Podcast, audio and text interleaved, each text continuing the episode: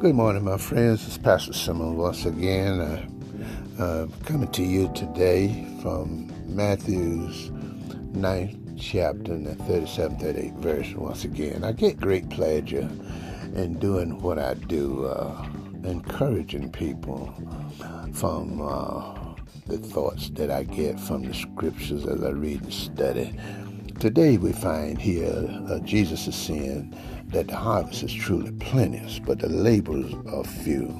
He's explaining this to his disciples that where are the laborers? Uh, um, God wants laborers. My desire is is to encourage. I want to be a laborer for the Lord. Uh, speaking to you sometimes daily.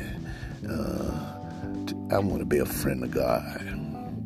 I want to be a friend uh, to people, to seek truth and and and to just influence people. Uh, not being a liar, but speaking truth in my everyday walk. I need truth. I don't know about you, but I need truth. I I, I, I, rely on honesty. I, now, I don't say that I get everything right. Who does? This is what I know. I'm working to be a laborer for the Lord, to be trusted by people to speak truth and to influence others to do the same. Our world today is so divided. However, you and I can make a difference. Uh, listen, my friends, we got to try to do better. Get on the right side. Do your best. Each day you ought to live to become better, become more honest than you were the day before. There's always uh, uh, improvement in life. Uh, be trustful, truthful. Don't deceive people, disrespect people. Don't connive and cheat and lie and let it become a part of who you are. Oh no, my friend, that's not the way. Someone is watching and you and probably admire you and desire who you are or what you are. They they desire you. They desire to be like you. So be careful, my friend. Listen, listen, listen. God has made you and I good.